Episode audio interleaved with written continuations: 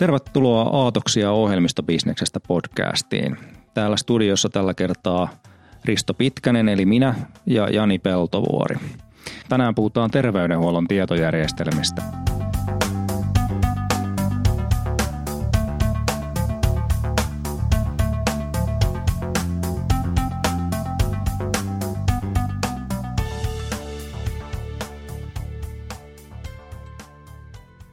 Jani, sulle terveydenhuollon tietojärjestelmät on aika tuttuja. Kerros vähän mistä.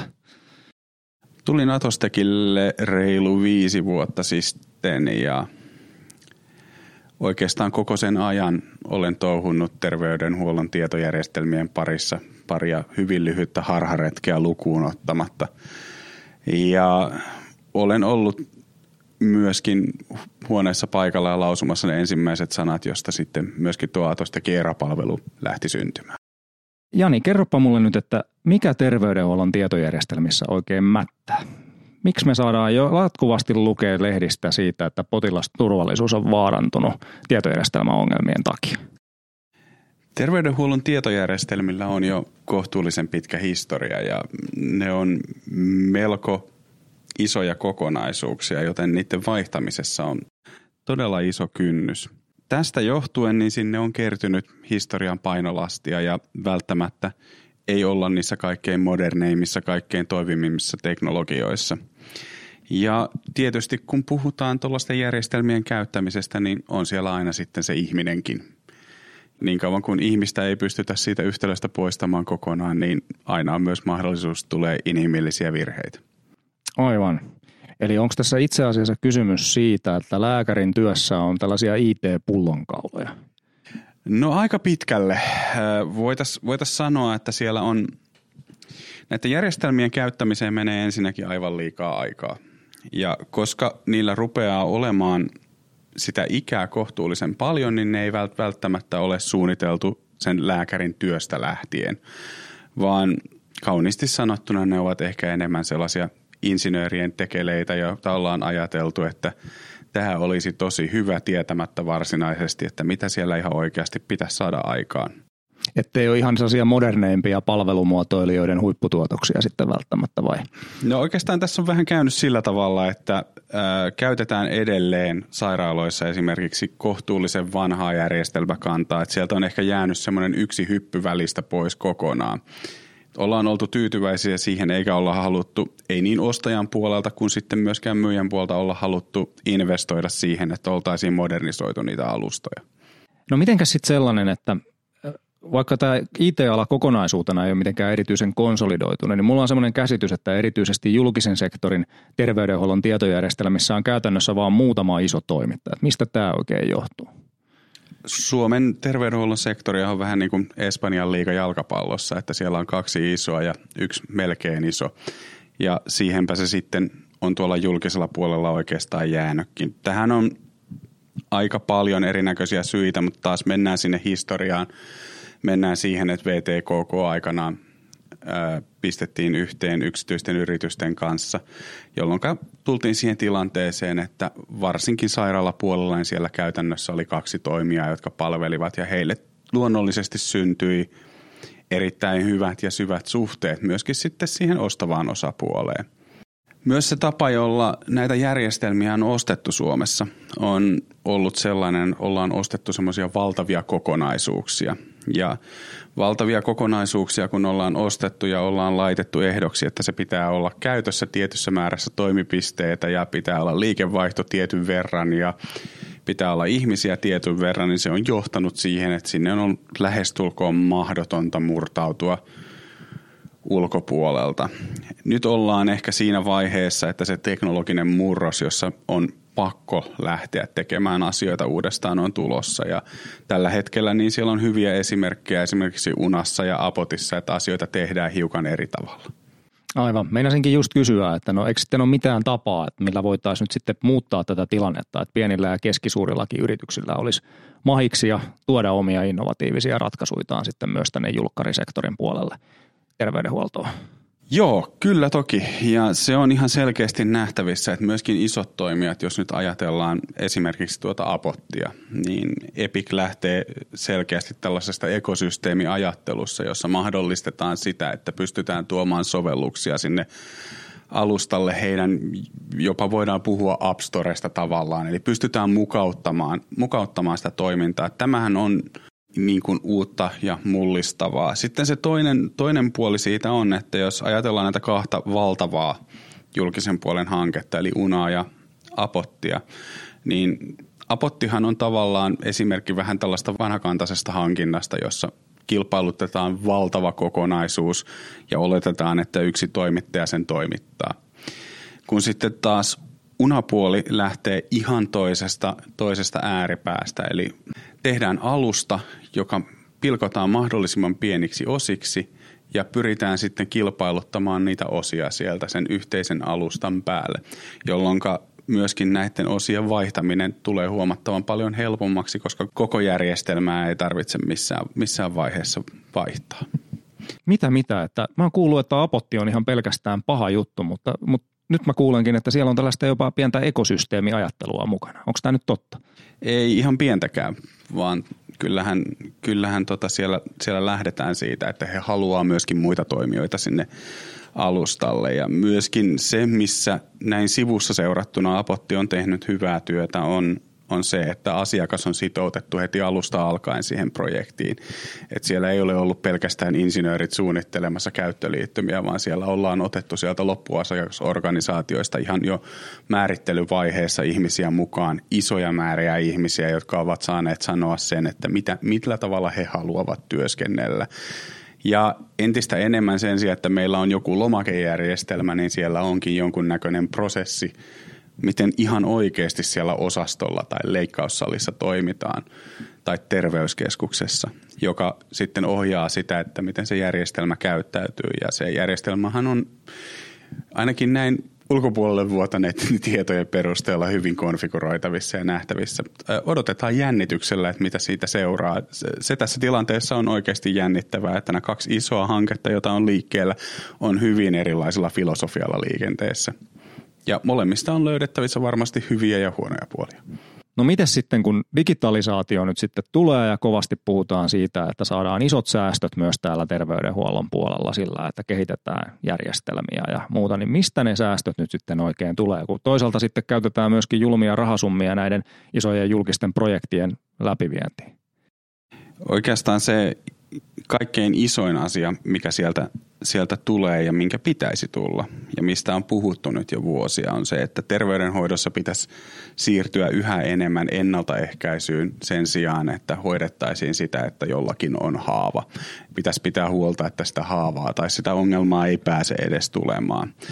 Ja tämmöinen ennaltaehkäisevä työ sopii mainiosti noihin digitaalisiin kanaviin. Jos pystytään estämään se, että joku ihminen selviää ilman sitä sairaalareissua, tai että se sairaalareissu, jos pystytään hoitamaan ennakkotietoja, pystytään hoitamaan esiasiat kotona, ettei tarvitse ottaa osastolle, niin sieltä on oikeasti saatavissa valtavia säästöjä.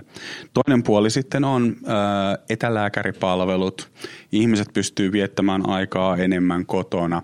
Pystytään antamaan erilaisia teknologisia välineitä, vaikka sitten automaattiseen sydänvaivaiselle potilaalle automaattiseen seurantaan siitä ja ne tiedot välittyy sinne sinne hoitavalle organisaatiolle, jossa lääkäri sen sijaan, että pitäisi ravata siellä kahteen kertaan kelataksilla, jota ei saada edes puhelimella kiinni, niin sairaalalle näyttäytymään, niin se lääkäri pystyy seuraamaan sitä tilannetta siellä, vaikka käyttäen siihen pari-kolme minuuttia päivässä ja toteamaan, että kaikki on kunnossa, ei tarvitse tehdä mitään tämän ihmeellisempää.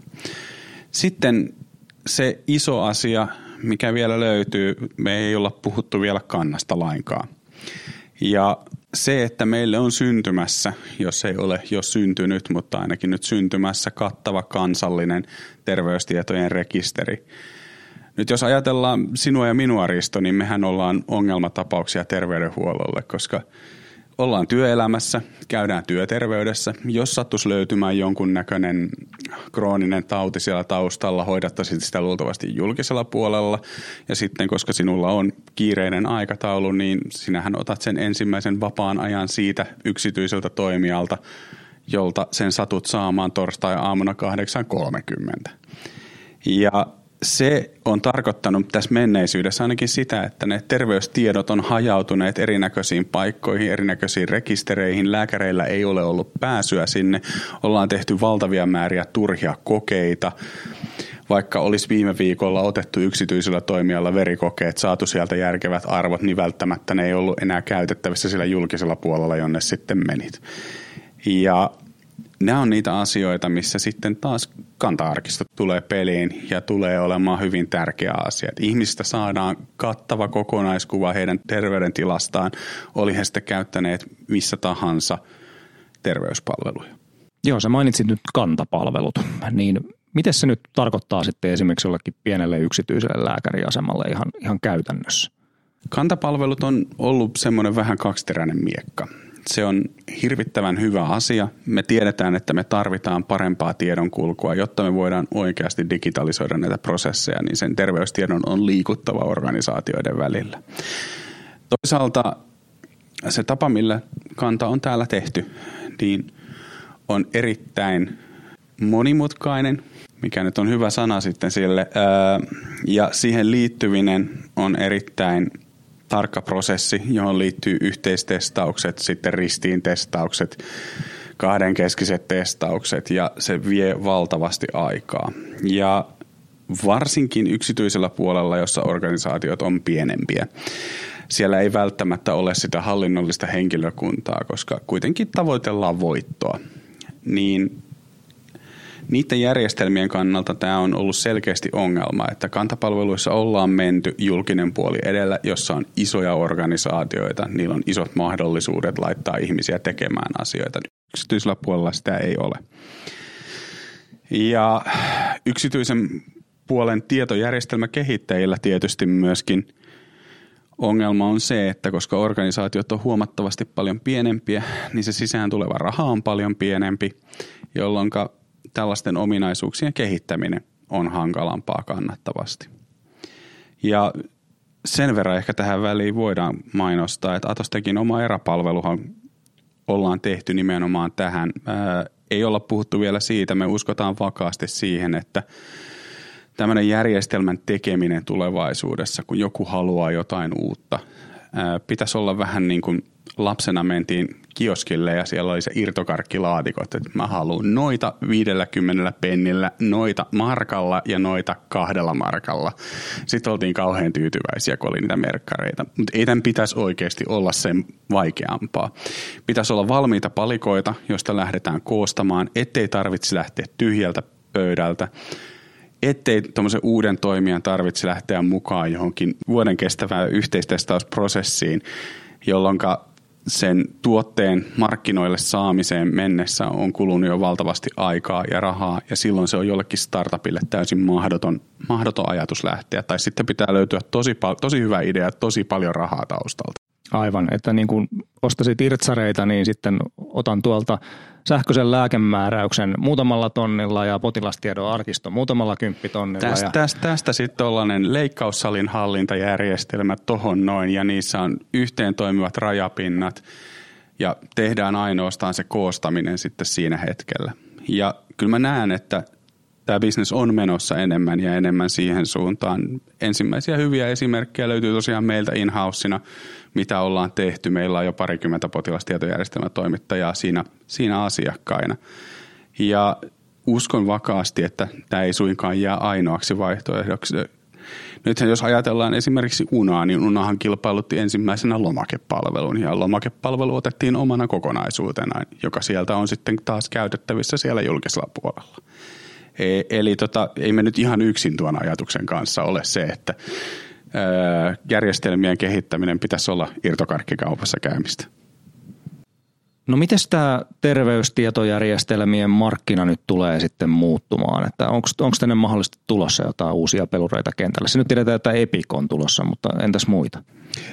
No enemmän minun mielestä merkittävää kuin se, että kuinka monta yksittäistä potilastietojärjestelmätoimittajaa on tulossa Suomen markkinoille. Ja niitä on tulossa, mikä tulee tekemään Suomen markkinoille tosi hyvää, koska kilpailu ei ole toiminut näin pienellä toimijamäärällä ja näin pienessä maassa tällä hetkellä niin kuin sen pitäisi olla. Että se ei ole sillä tavalla ajanut innovaatiota eteenpäin, ei olla välttämättä sijoitettu riittävästi kehitykseen ja uusiin asioihin niin ehkä se kuitenkin niin kuin se tärkeämpi puoli on se, että nämä, mikä, millä tavalla terveysmarkkinat kokonaisuudessaan tulee mullistumaan.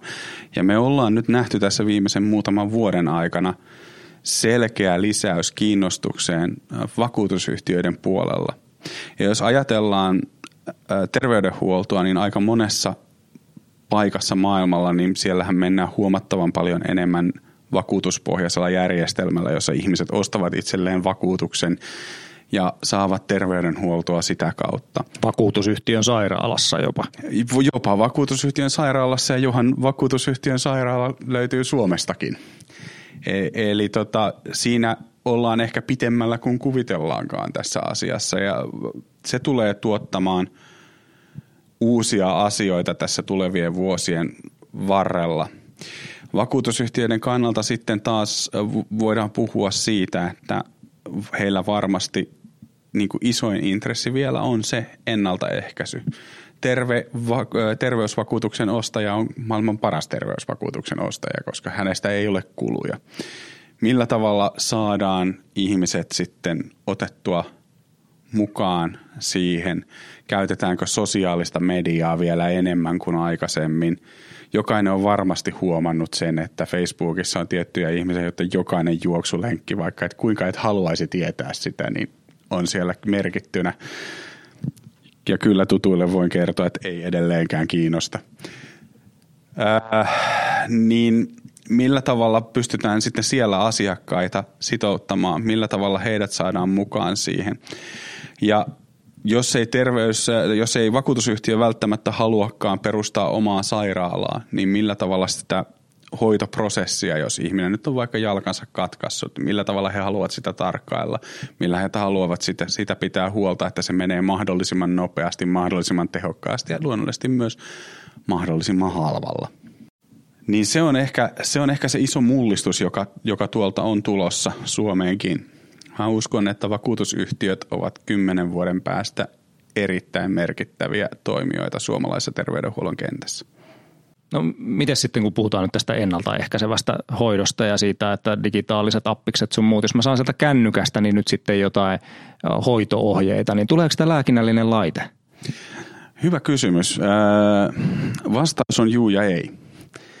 Eli jos se hoitosuosituksen muodostus tapahtuu ihan oikeasti sitä kännykästä, niin silloin sitä kännykkäohjelmistosta saattaa hyvinkin tulla lääkinnällinen laite. Ja lääkinnälliset laitteet on ehkä se vielä yksi dimensio, mikä tekee tästä terveydenhuollon kentästä vaikeamman kuin monesta muusta. Eli ne on hyvin tarkkaan säädeltyjä, mitä siellä pitää olla. Pitää olla omat sertifikaatit, pitää noudattaa tiettyjä prosesseja, pitää pystyä todistamaan oma maturiteetti niiden, niiden osalta. Sitten taas, äh, jos, jos käytetään asiantuntijapalvelua ja esimerkiksi siellä vakuutusyhtiön palvelimella sitten tehdään näitä hoitosuosituksia, niin silloin se vakuutusyhtiön palvelimella sijaitseva ohjelmisto onkin sitten se lääkinnällinen laite. Ja lääkinnällisten laitteiden osalta niin Suomesta löytyy hyvää osaamista. Meillä on pitkä historia siinä. Suomesta on, Suomessa on tehty näitä, näitä järjestelmiä, näitä laitteita hyvin pitkään ja, ja tota, se on varmasti se yksi niistä asioista, jotka voi olla tulevaisuudessa Suomen viennin vetureja. Onko se sitten se kauan kaivattu uusi Nokia, niin se on ihan mahdollista. Tätä kaikkea kun kuuntelee, niin tulee ehkä pikkasen semmoinen niin kuin epätoivo, että, että mitäs jos nyt nykyään varsinkin nuoret ihmiset on kovia perustaa startuppeja ja tietysti tämä terveydenhuoltoala on kauhean mielenkiintoinen ja, ja, ja tällaiset niin kuin terveysteknologiaratkaisut, mutta kun sitten tarvitsee olla lääkinnällisen laitteen sertifikaatti ja pitää liittyä kantaan ja kaikkea sellaista, niin onko tähän toivotonta hommaa, että onko tämmöiset bisnesideat ollenkaan niin kuin mahdollisia? No ei se toivotonta ole. Ja oikeastaan voisi palata siihen irtokarkkivertaukseen, että tässäkin asiassa niin kaikkea ei tarvitse tehdä itse, vaan verkotu, löydä oikeat kumppanit, älä lähde rakentamaan kaikkea tyhjästä. Sulla menee vaan siihen aika, rahat ja luultavasti mielenterveyskin jossain vaiheessa.